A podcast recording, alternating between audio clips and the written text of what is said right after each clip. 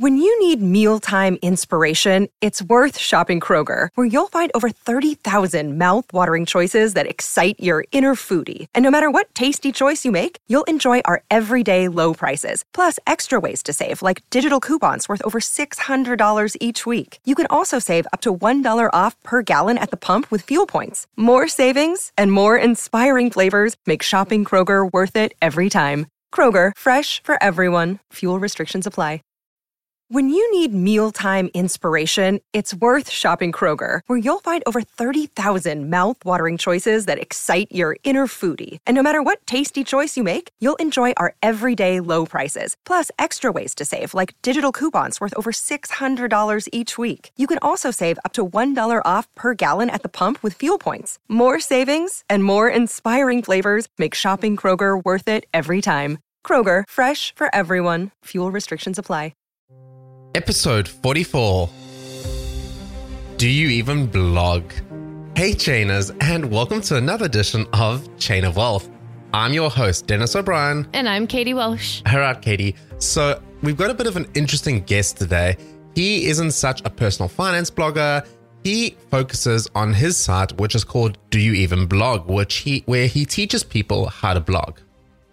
The amount of information and just stuff that I learned from talking to Pete was like eye opening. Yeah. He really helped me as a blogger kind of take a step back and focus what is important because it's easy I think to kind of get caught up in like the the race and you are reading you know all these other bloggers are making so much money and they're able to quit their job and man wouldn't that be the dream but he really sh- talks about what's important. Yeah, and, and I think he breaks into bite-sized chunks as well. And you know, he has a podcast where he he I think like he interviews guests that have done really well, and he breaks it down and says, "Well, what did you do?" Like he actually gets really great information out of them. So yeah, and yeah. you listen to that to his blog all the time. I do. I, I'm a massive fat. I'm a massive fan of Pete's podcast. Yeah. all right. Well, are you ready to talk to Pete? Yeah, let's dive right into our interview. Welcome to Chain of Wealth. Here's your host, Dennis, inspiring you to begin your journey of financial freedom.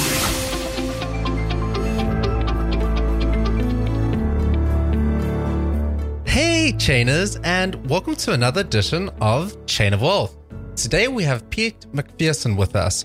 Pete writes killer bio paragraphs, but when he's not doing that, he's a full time husband and dad, idealistic entrepreneur, purple cow thinker, blogger, marketer, CPA, data nerd, Star Wars nerd, web and iOS developer, and a really fast typer. He spends his days teaching people how to blog better at his website, doyouevenblog.com, which is actually a podcast as well. He also drafts and, ver- and validates various project ideas. Welcome, Pete. Hi, Pete. Thank you guys so much for having me. I completely forgot everything that I wrote in that bio. So I really am a fast typer, by the way. I'm sure you're like, who is this guy? He sounds pretty cool. yeah, wow. I'm amazing. No, thank you, Dennis and Katie. Thanks for having me. So Pete, um, real quick, what do you think of the latest Star Wars movie? Okay. I know it's like divided out there on Reddit land, internet land, but I really liked it. I did. I love the direction that they took with, well, quite frankly, killing off Luke Skywalker. Spoiler alert. Sorry, everybody. I, I, love how you said spoiler after you said that. I didn't think about it in time. No, I really enjoyed it. Uh, I've always been, well, a, huge, huge fan. I've seen it like three times already in theaters. So, yeah, no, I loved it. That's awesome. So, dark side or light side? Light side. Light ah. side all the way. I'm telling you. I'm one of those cliche Star Wars fans that might have been born like in the 1960s. So like when I first saw it, I might have been like 16. That didn't actually happen, but I'm totally like that sort of Luke Skywalker, Leia, Han Solo, Chewbacca freak. Totally light side guy. You know, I, I was completely light side at one point, and then I really try, try to start looking at things. All right, let me actually look at this objectively from the dark side's perspective. and I'm kind of like a bit torn now, you know? yeah. Yeah. There's actually, I don't know if you know this, there's a, a Reddit subreddit I actually don't remember what it's called right now. It's escaping me, but it's actually the Empire did nothing wrong, or it's called something like that. And the entire subreddit is devoted to funny, humorous posts and memes and videos and all sorts of stuff that kind of looks at Star Wars from an Empire perspective. It's really funny. You should go check it out. I definitely will. Um, considering I only watched all the new, all the Star Wars movies because I was forced to to go watch the new movie. it was we watched all of them over like the span of like a month and a half, and I did not think they were ever going to end. but, but now, Uh, Katie, now you're, a bit of a- you're not alone. I know, I know. But anyway, okay. So you have a few you've had a few blogs. What is the one thing you wish you would have known back in the day as a new blogger? Ooh, that's a good question. Thank you. I wish I had. Hmm, how to answer this? Okay, I wish I had taken my time. I tend to be, and maybe we can talk about this later. One of my weaknesses, probably in life, is my lack of ability to plan long term. I tend to be very, very efficient and effective at just seeing like a project or an idea, or when I started my very first blog, just like gung ho, all in. I'm doing this for like mm, 17 hours a day, like getting stuff done and hustling, and hustling. I'm really great at that. I'm pretty good at like being effective, really, really quick bursts. But I wish I wish somebody had like reached out and slapped me when I started my first blog and said like, "Hey, this is like a long term game. This is not you growing it over the course of like a month or two months or six months even. Like this is a long term game." And I think that would have helped me avoid burnout and I might have actually I might be still doing that very first blog I did if I if somebody had told me that, but I went really fast and didn't see a whole lot of results and uh, ended up quitting actually several blogs uh, for that matter. So yeah, I just I wish somebody had told me to slow down.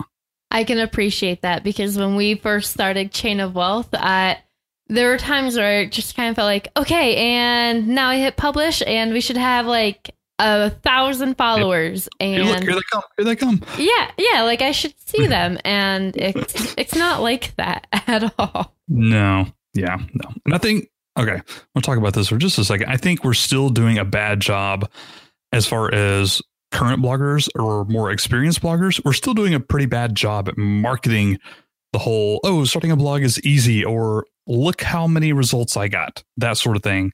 It's kind of one of my big pet peeves in the blogosphere, so to speak. So, I don't know. This is a little I told you like you read off my bio it said idealistic entrepreneur. And one of my, you know, highly opinionated ideals is that we do a bad job marketing that. I don't know. Just my two cents. I, Yeah, I can. I can see that agree. because back when I was reading all these blogs and I would uh, see on Pinterest like one blog like I made fifteen hundred dollars this month and then another one I made two thousand dollars this month and they made it sound like they just started and then I would look at my blog and I think I think the only way I made money was because I would buy things through my own affiliate link, or or or like when my mom went to buy for um her Christmas presents, I would tell her to go through my affiliate link to Oh, yeah. Oh yeah, totally. to to make like thirty cent. Yeah, I did that too. I did that we all have to start somewhere. so, Pete, you've interviewed some really inspirational people out there, and you've really managed to get inside a lot of people's minds already. So, what would you say that is a way that people can start trying to make some income off their blog? Um, I know we spoke a little bit about affiliate marketing, but what would you say is those first sort of steps that people generally should take when trying to get out there? Hmm. That's a great question.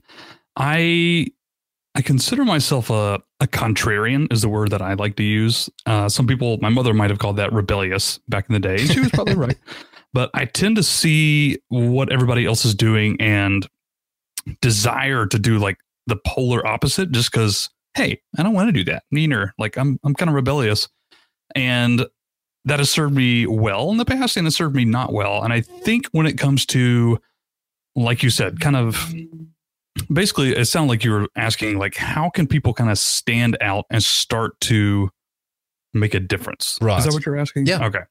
Yeah i would definitely say standing out is like the magic secret art. It's not really a secret at all but it's like it's like the art to growing a blog in a quick manner which is not impossible but it's just very difficult. And oh man, actually, I would just tell everybody to go pay me four hundred dollars and buy Blogger U at this point, but I actually won't do that. well, actually, I guess I already did. Um, but I would just encourage people to sit down. Well, first of all, take it slow. Like you don't have to really stress about putting out like four posts a week and just take it slow, take an afternoon and look at what everyone else is doing in your niche or your niche, whatever you want to call it. What are they doing? What are they talking about? What subjects tend to come up a lot? Like you guys are in lifestyle and personal finance and that stuff and student loans. That's a great example. There's like a ton of, especially millennial personal finance bloggers, they talk about student loans and rightfully so. It's a huge issue, right? But I think for someone really just looking to make a difference. Like they're really into it. I really want to succeed with my blog. I really want to do it. I would just encourage them to look at what everyone else is doing and then ask, why should I? Why should I blog about student loans? Why can't I take or at least present an alternative viewpoint? Not just for the sake of arguing, of course, but just to like, you got to be a little bit different. You have to be different to stand out. It's the whole Seth Godin Purple Cow. That's a marketing book that I highly recommend everybody go pick up. It's super short. You can get it for like $5 used on Amazon. And that's all it says. It says, in order to stand out, which by the way leads to that growth that you were mentioning, you got to be different in a good way. You got to be remarkable in a good way. So I know that's a very unsatisfying answer to your question, I feel like, but that is that is what I think. Actually, I should just say everybody go buy Purple Cow. That's the easiest answer. I actually got quite a bit of value from that. oh, we're, we're good. sometimes it just feels like rambling, and then sometimes you know actual wisdom might come out every now and then on a podcast. oh, no worries, that happened. So, what is the most common question that new bloggers are coming to you with? Hmm, that's a good question. Uh, well, I would say that I don't get a whole lot of those questions yet. I'm still small in my own right. Like I'm not a major expert. I'm not like a you know huge millionaire blogger myself, but oh, that's a great question. Okay, I, I can change so, it if you'd like. No, no, no. I think I got it. I got okay, it. Okay, okay. Um, there's no specific question that I see people asking. You would think it would be like, how do we get more traffic, or how do I get more downloads, or something like that. But it's usually not. It's usually something that doesn't matter. I'm trying to figure out a way to phrase this without offending people, but it's usually not a specific question so much as it is some tiniest little detail in the course of how to run and manage a blog that doesn't really matter. Like some people will comment, "Hey, would you look at my new this is a extreme example, but hey, would you look at my new header to my WordPress theme? Like what do you think? Is this working? Is this is this right? Should I be doing it like this?" And my whole thing would just be like, "No, I don't care. No one cares. Your audience doesn't care. They care about what you have to say and does it mean anything to them?" And so a lot of people will come with like, oh man, how many guest posts, you know, should I try and do a month or a quarter or, you know, just the small details of blogging. Lots of people get caught up in those small details instead of really looking at the big picture of reaching people. Like, what do you want to change in people and how are you making it happen? Like, that's the only thing you could concern you with. And I'd say more than anything, new bloggers come with like little underwhelming details that they probably shouldn't be focusing on. That might be a harsh truth, but that's the truth. Like, where do I find cPanel and what it's for? well, actually, I would wager that one's probably important because if they can't do that, you know, they might not be able to install WordPress or get their email set up or whatnot. But yeah, yeah, that that sort of stuff. Okay, all right. So, do you have any funny blogging faux pas? I'm sure you do. Okay, so faux pas meaning like mistake, correct? Yes. I actually I I can't think of a very specific one, but I will say that I say stupid things that I regret all the time on the podcast. And for whatever reason, but I you can edit that. I don't though. That's I told you I was lazy. I'm lazy. um, no, I I think it brings out a lot more organic and natural feel to everything I do. I'm not saying that everyone should not edit, and I'm not giving that advice at all. But I that's part of what helps me stand out as a podcaster so far is that I don't do a whole lot of editing. I don't do a whole lot of producing and overproducing and, and that sort of stuff. So that's kind of I don't know, help me sound a little bit different and just kind of occupy a different spot in people's minds. So back to your question, I don't think so. I mean, I know I have, don't get me wrong. Every single time I start talking to people on podcasting, including this one, probably. I'm sure I will. I have a really bad tendency to think really fast and kind of ramble a little bit and then move on to uh, this subject and then move back in time in their story to this and go back and forth. And I know that's not a very funny faux pas, but the truth is that happens all the time. And it's only funny in my head because I'm like, oh, Pete, you're you're you're doing it again. you told yourself you're not going to like screw this up. You even wrote the questions down that you were going to ask, and then lo and behold, like I'm just like all over the place. So it's uh, it, it's probably not funny to anybody listening to it, but for me, I'm like, really, I just did that again. Like, why can't I just like stick to the story? I feel like going off on a tangent happens quite often. I remember when I was teaching, I would go off on a tangent for like 10 minutes and then I would have to kind of bring myself back. Oh, those are the best kind of teachers, though. Am I right? Yeah. I we always loved those teachers that I went on mean- It's engaging. I mean, I tried. we had uh, this speaking of tangents my quote unquote mentor all throughout grad school and when i was a cpa or whatnot he was the dean of the business school where i went to grad school and he was the worst at tangents brilliant guy just just amazing accounting professor and management tax cost accounting like the whole thing just amazing teacher but one out of every six classes, we would absolutely get nothing done because he would go not rants, but like he would just go on crazy tangents in the world of like, you young people don't know how good you have it. I used to do this or something like that. It was, it was like the best tangents ever. And we, the students, were like, oh, yes, we don't have to do anything today. This is great. Uphill in the snow both ways kind of a day, huh? Yeah, Okay. totally. okay. I actually uh, studied accounting as well, and um, I used to have a lecturer that would literally do exactly the same thing, go off on a complete tangent. Then he'd come back, talk about all the coursework, and then you'd have to start studying for the exam. And you open up the book, and you're like, Yeah. he didn't mention this this stuff once. Yeah. That's the worst. It, I it reached the point agree. where I didn't even go to class anymore. But and then you're paying for it. yeah, and then you're paying for it, which is the worst thing. we could go off on a whole another podcast episode tangent right there, but I won't. I won't bore you guys. with well, m- maybe let's chat about you being a CPA in your former life, so to speak. So, I mean, it's quite a bold move to jump out there and quit an office job while you're trying to support a family. So, I, I have to say, put it to you quite bluntly. Do you think you have a lot of faith in your skills to build your tribe? Uh, yes and no. Yes and no. Yes, in the sense that I know I can help people. Like I, I am confident. I believe in my skills as a honestly journalist. That's kind of how I like to think of myself. I love being able to talk with other people and hopefully, you know, tease out nuggets and wisdom and stuff like that. Lessons learned. Um, but I know I can help people in that respect. I know I can. Like with Do You Even Blog, I know that I can help people become better bloggers. If not right now, then six months from now. If not six months from now, then a year from now. I know I can. I have that confidence. And I've learned enough about startups and business that I know I can build a million dollar business. Like I just I just know it. It's just a matter of time. It's not if for me, it's a matter of time. Fantastic. But but also no, because I don't know if you guys listened to I recorded an episode with Jillian from MontanaMoneyAdventures.com.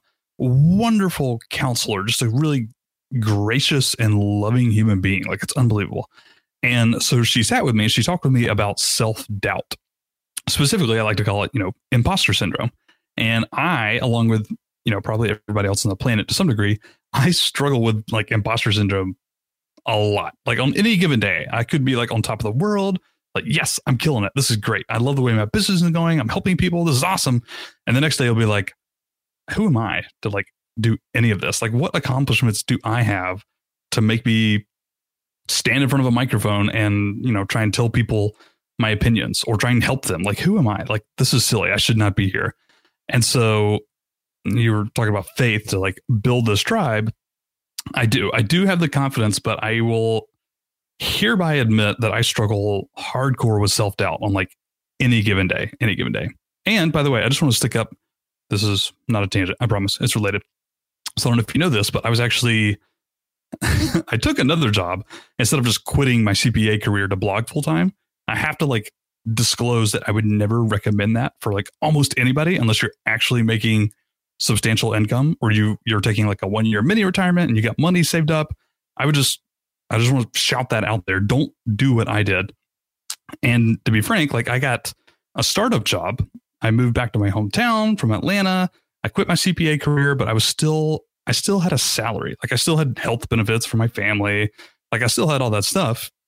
I thought I was making a great decision because I was, you know, going to be able to blog a little bit more and stay at home with the family a little bit more and also have a salary for this startup. Well, the short story is I got fired uh, less than one month in there. Or no, I didn't get fired. They shut down. They didn't have any money. I got laid off after one paycheck. And that was the decision of like, oh my goodness, okay, what are we going to do? Can I make a project work like Do You Even Blog? It wasn't around then, but it was like, can I do this entrepreneurship full time? Or should I go back to corporate America and be a CPA? So I was kind of thrown into the fire with, you know, no ships behind me. My, my ships were burnt. What are they called? Burning your ships? Yep. Is that the right analogy there? Okay. I'll go with I'm not- it. I'm not making that up. Um, yeah, setting fire to your sails. I don't know. Anyways, yeah. So I was I was thrown into that position and sat with my wife, cried about it a little bit, and decided to tough it out, for lack of a better term, and just try and do this thing full time. So the word's still out. If I'll be, you know, quote unquote successful in building up the tribe to a full time sustainable business, but right now it's going well, and could not be happier with it. Yeah. It's baby steps first. You know, you have to really like try and get that little bit of traction.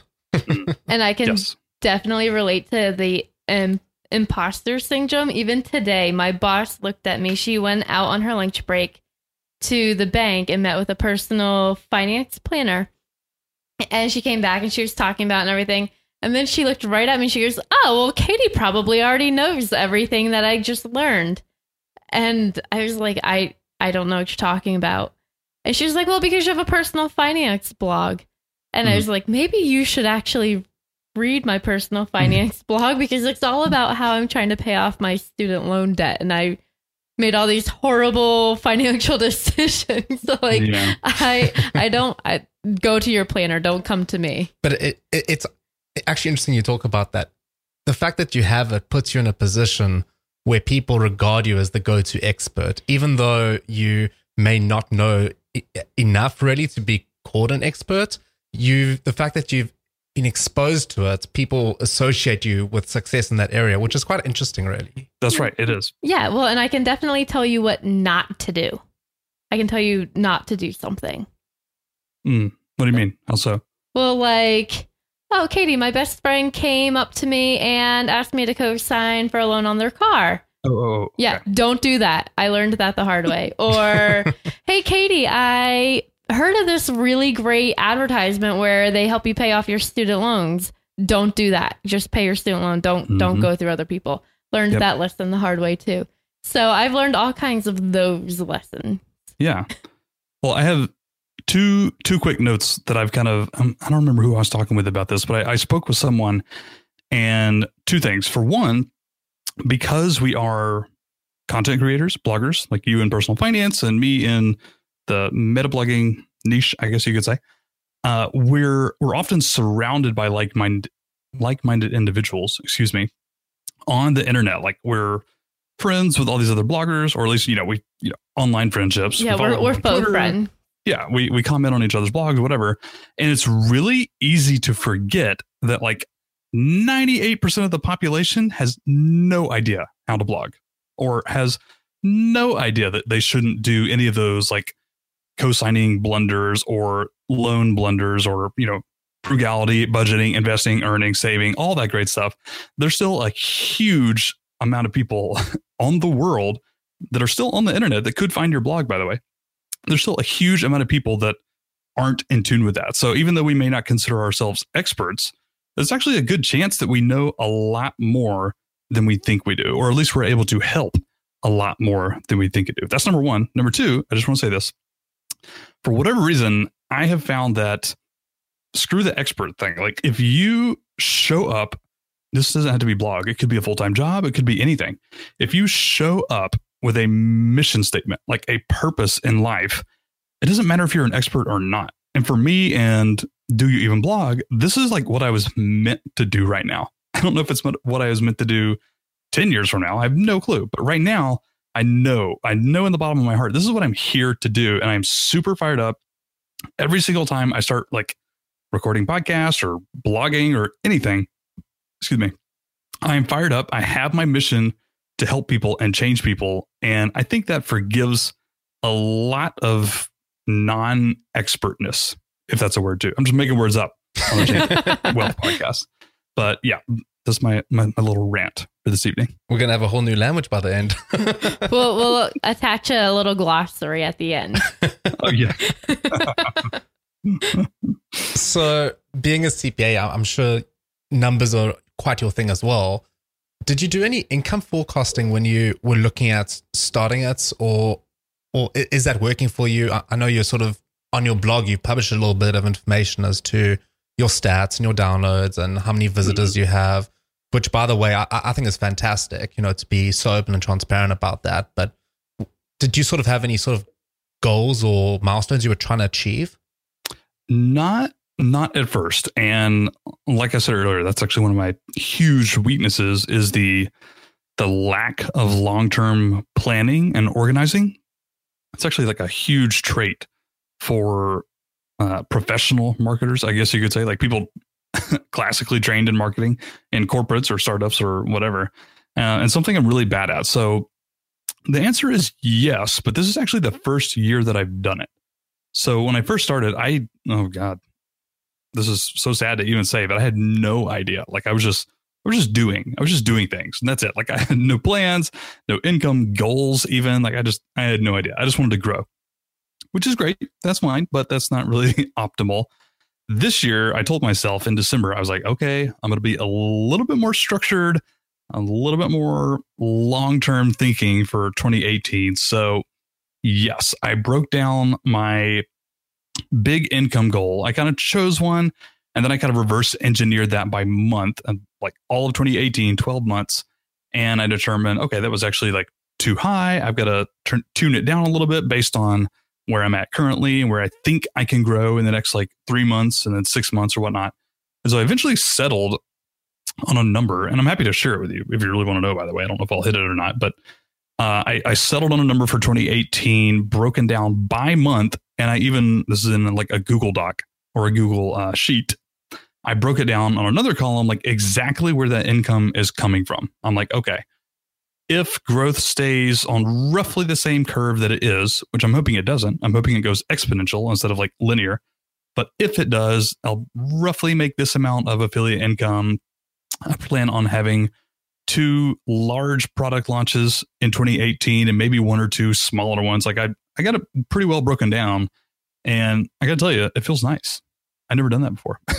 it feels nice to actually look at something and have something to like track progress. I don't know. I've been bad at that in the past, so it feels good.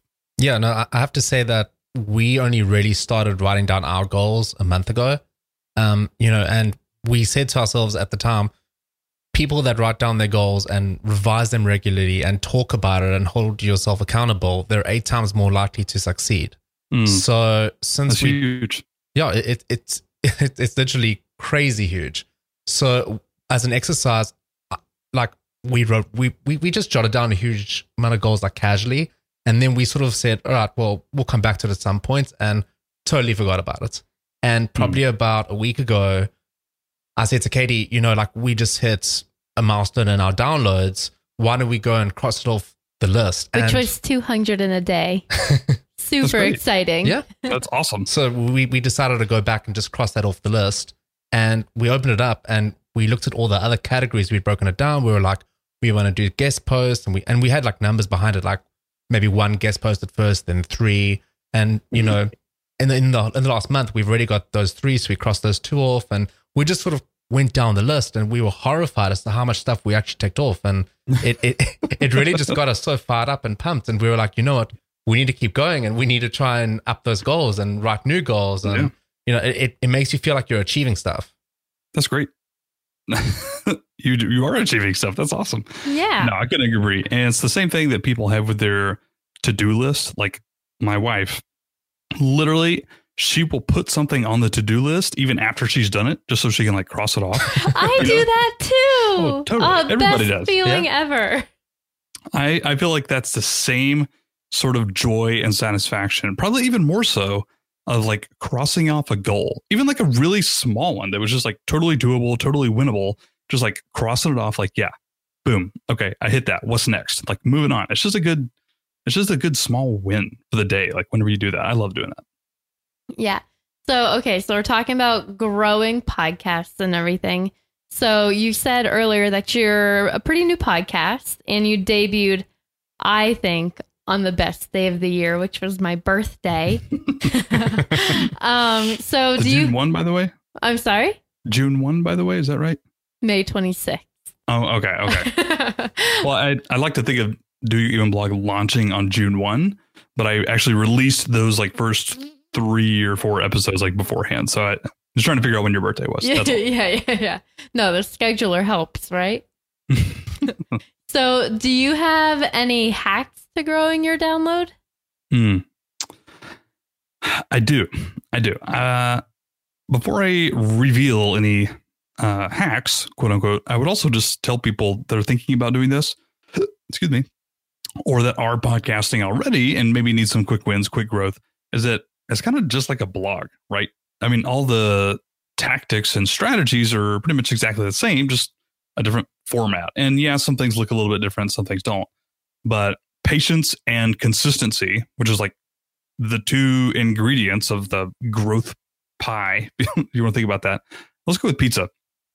Patience and consistency are the two ingredients to the growth pizza. And the same goes for blogging, same goes for like podcasting. So I would tell people, just like I told you at the very start of the show, like, don't stop. keep going. Even if it's a grind, even if it's like coming a lot slower than you want, just keep going. Like, be consistent and show up and do the work. That's one. Uh, as far as hacks, I really like these. Let me let me just say two. And I, I consider these hacks just because it's not what would be traditionally recommended. So I'm just to think of hacks like that. One would be to know what everybody else is already doing and then do the opposite. Again, the contrarian stuff coming out. And I'll give you an example. So when I started the Do You Even Blog podcast, actually before it was a podcast at all, it was just me interviewing a few blogger friends of mine. I was so disappointed with what everyone else was doing. I listened to Pat Flynn for years, Darren Rowse, the pro, pro blogger, excuse me, uh, Tim Ferriss, Kevin Rose, Art of Charm. Like I've, I was just a podcast guy, and I was so disappointed in what the blogging podcasts were already doing. It was just two guys talking about SEO. I won't mention that name of the podcast. Uh, and then Darren, I love Darren, but the format was just not really what I wanted to hear. And there was sometimes interviews, but not really a whole lot. Most of the time it was just him.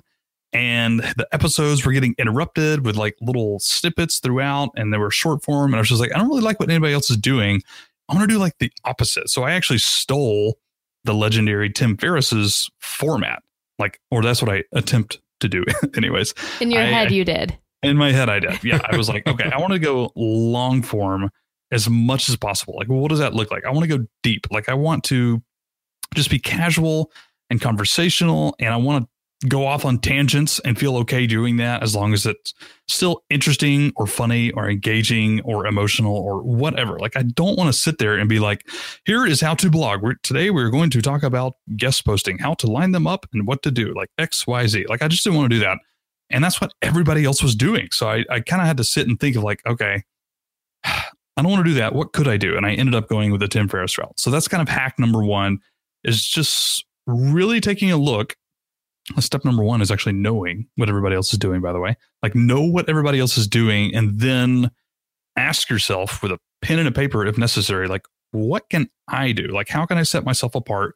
What does the opposite of this look like? Even if you don't do the opposite, it's just a good little thought exercise to go through. That's number one. Number two, and again, this is just like non traditional advice. I would really encourage podcasters and maybe even YouTubers too, Mm, maybe even bloggers, I don't know. Stop the overproducing and over editing and over designing and over optimizing and overthinking. Like all of that stuff. You do not have to produce something that sounds like an NPR podcast. You don't have to produce something that sounds like Masters of Scale, one of my favorite entrepreneurship podcasts. That's super overproduced. Like they spend a crazy amount of money overdoing those podcasts and they're amazing. But for you and for me and for other smaller podcasters, we don't have to do that. Like, just don't overthink it. People are there for the stories, people are there for the content, not your editing. I had somebody email me and say, like, hey, you smack your lips a lot, which, by the way, they're completely correct. Like, I have a huge problem with doing that. I've tried to stop. I wanted to tell them, I've tried to stop. I promise I know about this problem. I can't do anything about it. But at the end of the day, I'm just like, I don't care. I don't think most of my audience cares either, except for like that one person. Like I, that's the first time I'd ever heard that. So I was like, okay, well, one person noticed. So I would encourage people to just like do it your way. Just like if you don't want to overproduce, don't spend a whole lot of time editing. And when you record intros and outros, just do it in one take. Even if it's not perfect, just laugh about it and maybe even comment on it. Who knows? And then move on. Like just be yourself. I think it's a great way to be transparent and vulnerable, all those good things that I think will also help people stand out. So those are my hacks. I totally agree. I think in the beginning, I used to spend like all day editing one podcast episode, and I would end up moving the clips around and getting it all Mhm. confused. And then I, the whole thing would be ruined then because people would talk like not even in, in English. And then finally, it just occurred to us like, what if we don't really edit it? Yep. And then, like, What's going to happen? What's the worst? that yeah, happen? we we put Yeah. the music on and we didn't super edit it, and it was actually a lot more entertaining. totally. Yeah, Totally. And when you think about it, people are not listening, like sitting down, staring at their iPhone, doing nothing, just listening to your podcast and like taking notes. Like, who does that? Nobody does that. No. we're in our cars, we're on our commutes, we're running, we're at the gym, we're, I don't know, playing with our kids. I hope I, I curse sometimes on my podcast, so I hope people aren't like playing with their kids. But like they're just they don't care. They're in it for like a big picture, and people listen on like 1.5x speed, 2x speed. Like, yeah, it's totally not necessary in my opinion. I tell people just to make it as easy as possible to produce the content, and then just focus on making the content better and not the actual formatting and editing and engineering and that stuff. Yeah, that's it. Yep. And Yeah. they're, they're also looking for entertainment value, and sometimes those mess ups are funny. That's right. That's right. You want me to say something really dumb now so we can like leave that in? No. All right. So you also have a whole post on new blog tools that you're loving. So which one is your favorite? Hmm. I'm like a kid in a candy store when it comes to shopping for blogging tools. And I'll tell you what, why don't you? I need some more uh, guidance in this software or hardware? Um, Let's say software. Software. Okay. So I have discovered two new ones in the past couple of months SmarterQueue. So people use Buffer and Meet Edgar and Hootsuite primarily are like the three big ones, I think, for social media sharing. There's also uh, Suede.com. That's with two A's. They're uh, used to be sponsors. I like them. I like their product. But SmarterQueue is like amazing. I signed up like right at Thanksgiving and it's just, I don't know, it's cut out probably five hours a month, maybe something like that from just managing my social media queue. so I, oh, I have all my blog content, podcasts, YouTube videos in there as well, other people's content. Like it has saved me so much time. And it's big thing is like evergreen content recycling, as in you don't have to keep adding stuff to it. It'll just recycle it like automatically. When something is shared, it'll just add it to the end of the queue, which is amazing. And you can go change it later if you want to and change copywriting or whatever, but it just recycles automatically. It's amazing. And the only other one that does that is Meet Edgar, and Meet Edgar is $50 a month. SmarterQueue starts at $16 a month. And, and I, I should, they're not paying me for this. I swear. I was just thinking, like, man, are you an are you an affiliate for these? I, I am an affiliate. I'm happy to throw that out, but they're not paying me at all. Like I just I love them. Uh, they have a choose your own feature price plan. It's so awesome. Like That's really no, cool. I didn't need these other importing features. I love my analytics, so I paid an extra two dollars a month for analytics. So I pay, I think twenty one dollars a month total. Which, as far as like comparing that to the fifty dollars a month, that you get the you know similar features with Meet Edgar is so much better. It's so awesome. So SmarterQueue is one, and then oh, I could literally spend all day. I'll tell you what, I'll be really quick and I'll give you like three or four more. One for organizational notes, note taking, writing, blog post writing, to do list. I use Bear. I don't know the, the domain name. It actually has a hyphen in it. Bearwriter.com, maybe bearapp.com. Just Google Bear Writing. It'll pop right up. It's $14 a year. It's super cheap. It's like Holy a moly. dollar or something a month. And it has completely replaced uh, Evernote, my notepad, my to do list, everything. It's so dead simple. I love it. Bearwriter.com. Uh, what else we got? Freedom.to. That's the website. Freedom.to. It's a great, it's also like $25 a year. It's like super cheap. It can automatically block addicting websites. Like if you really want to focus, get stuff done, I just click a button and it like blocks Gmail, Twitter, Pinterest, Facebook, LinkedIn, YouTube. Like it blocks everything. And you can like pick and choose websites, by the way, but it's just really great for eliminating distractions and getting stuff done. Uh, last but not least, most bloggers have probably already heard of this, but I'm going to throw them out there anyways. ConvertKit. And it's more than just email service provider, more than just email marketing. People do ask me, or I see this thrown around a lot, like, how do you deliver your content upgrades? Somebody asked this in my Facebook group like a day or two ago. How do you actually deliver your freebies, your content upgrades, your lead magnets, or whatever you want to call it? And I was like, I used to use lead pages at $300 a year. Now I just use ConvertKit. Like I use ConvertKit for everything.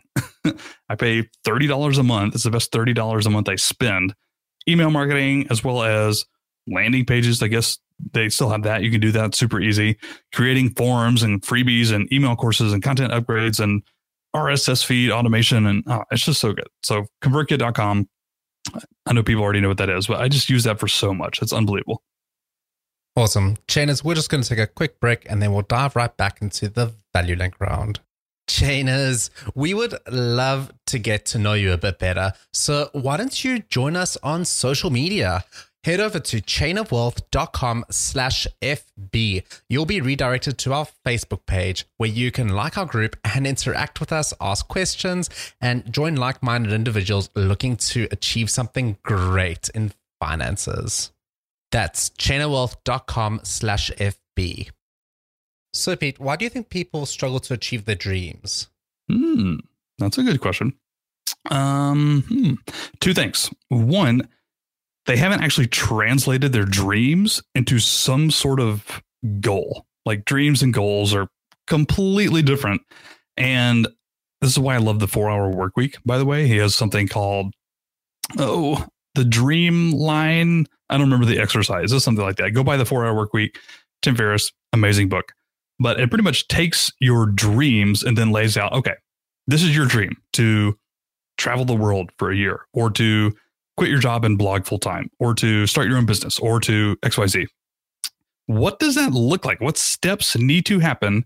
Like physical steps, action, actionable things. What do I need to do in order to make that happen? Okay.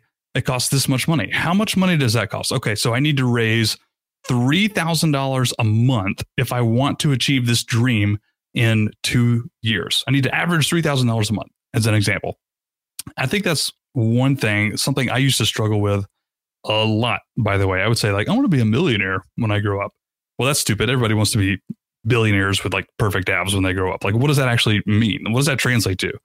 And just taking that dream, putting a price tag on it, because most of our dreams like take money, right? Quitting jobs, traveling, like all that great stuff, starting a mm-hmm. business, even take it, put a dollar value on it, and then work backwards, like reverse engineer your way. Okay, I want to do this in one year or five years or five months or three weeks. I don't know.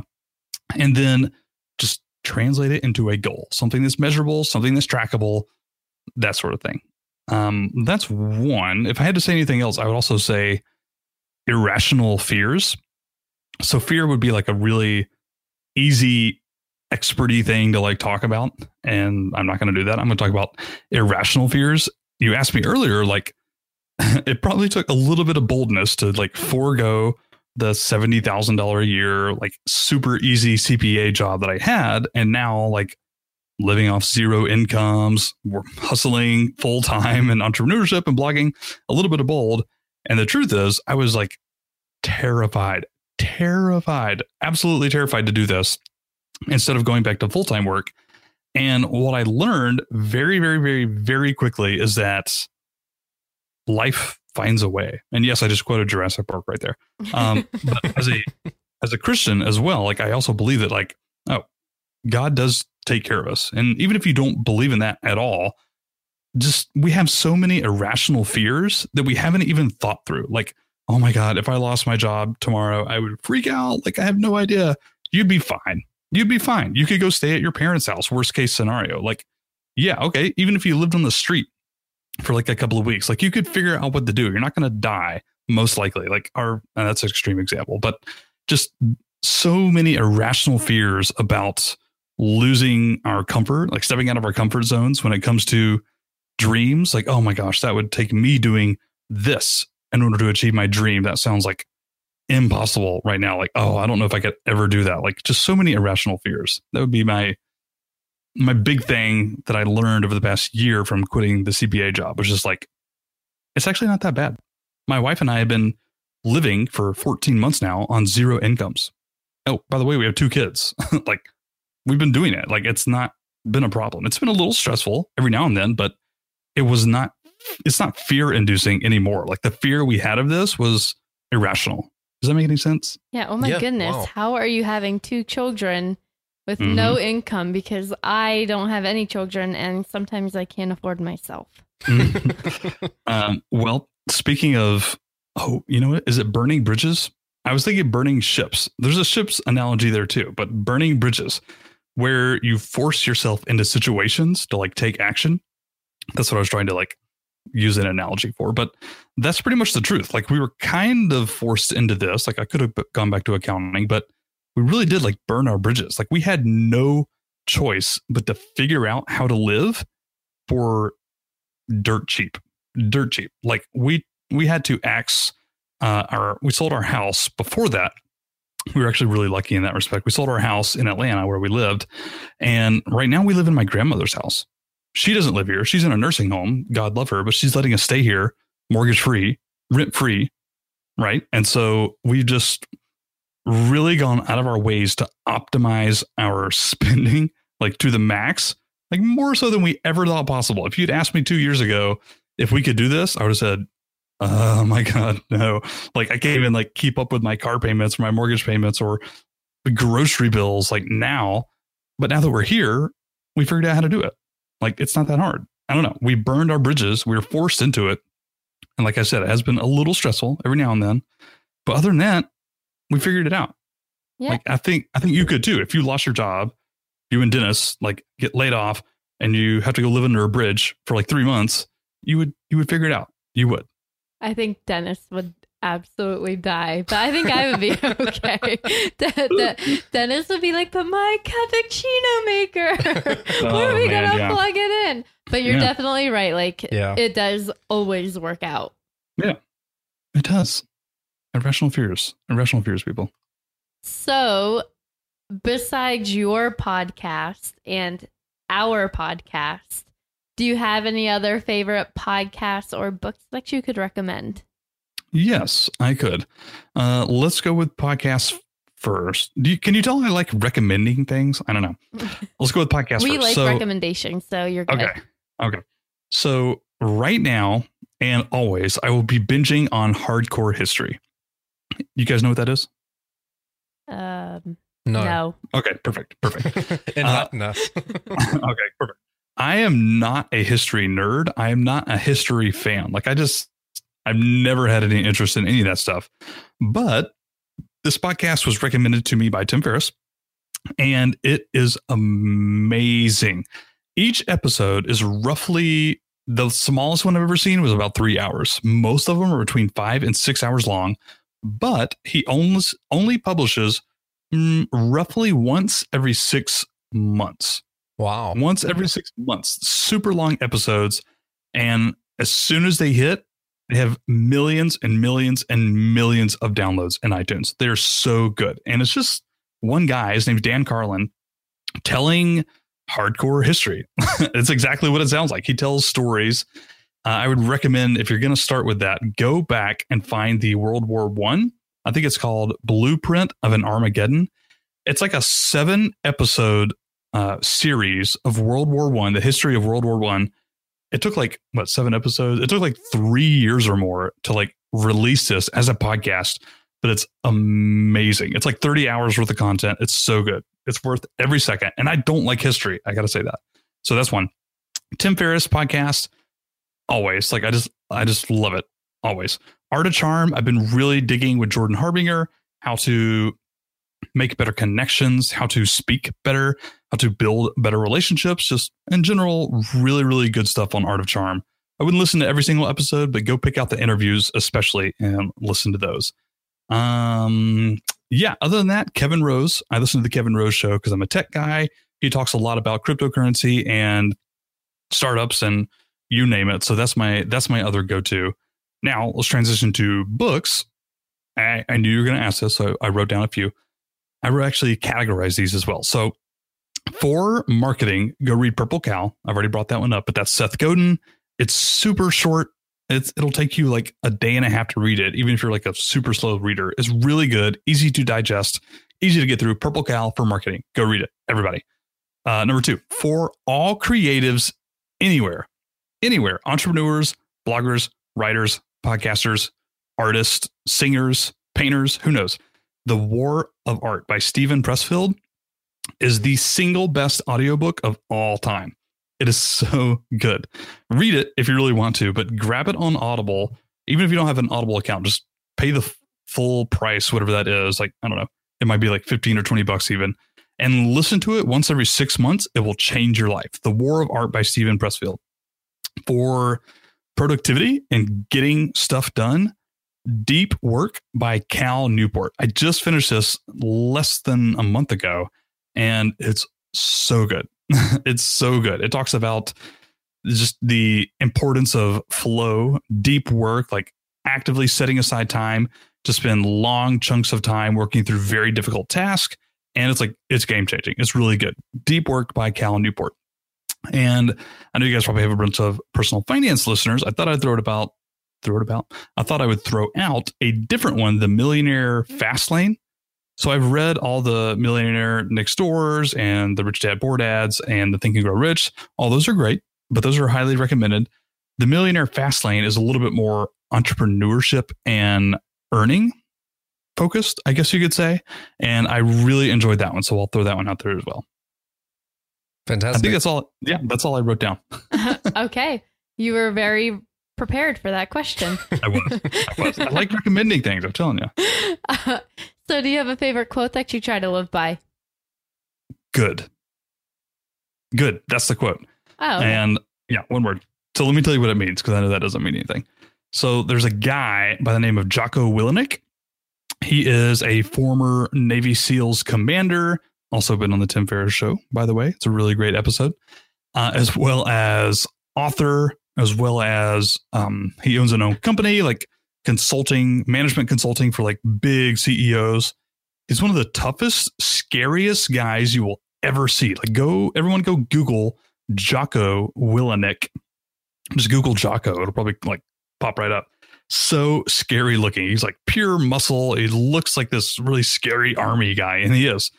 And this was his thing. This was his default response whenever he was like training Navy SEALs or when he was in active duty overseas or whatnot.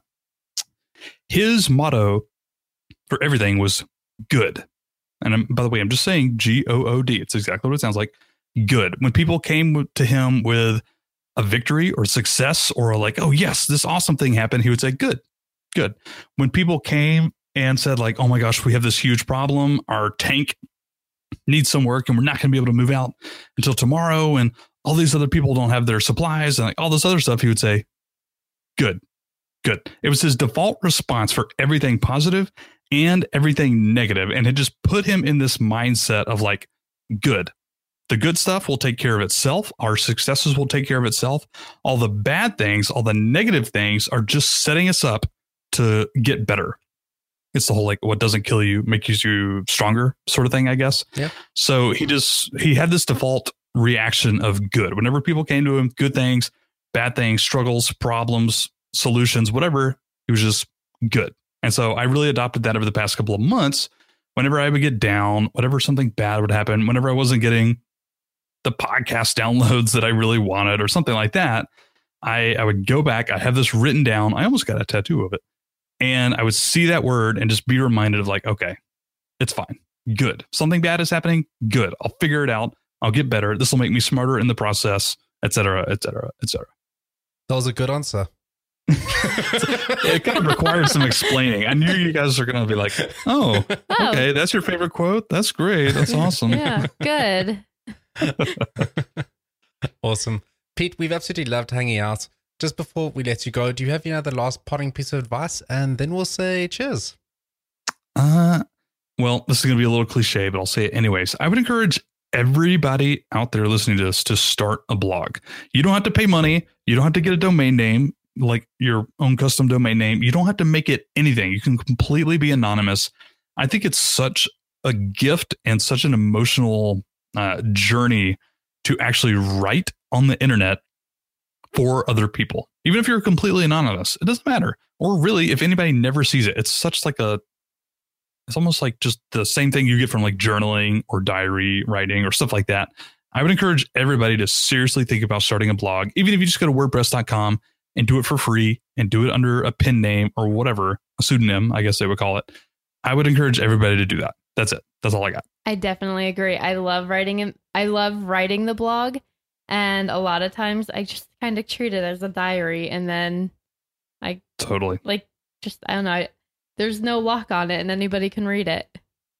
Which Totally. in like conversations with like people at work or people that I meet, whenever like anything financial comes up, I like my immediate reaction is to be like, "Oh no, you don't talk about that." And now I'm kind of like, "Well, you can read about my entire life online anyway, so I might as well talk about it." Yeah. Yeah. It will fundamentally change people. I really do believe that. Yep. Transparency is great. Chainers, we've been hanging out with Pete McPherson. Check out his website, doyouevenblog.com, and decide if you want to start a blog. It can really be a great creative outlet, and who knows, you may even make some money out of it. Eventually. Eventually. it might take longer than you think, but eventually. Chainers, we hope you've enjoyed this podcast. If you did, don't forget to subscribe, rate, and review us on the App Store. Catch you on the flip side. When you need mealtime inspiration, it's worth shopping Kroger, where you'll find over 30,000 mouthwatering choices that excite your inner foodie. And no matter what tasty choice you make, you'll enjoy our everyday low prices, plus extra ways to save, like digital coupons worth over $600 each week. You can also save up to $1 off per gallon at the pump with fuel points. More savings and more inspiring flavors make shopping Kroger worth it every time. Kroger, fresh for everyone. Fuel restrictions apply.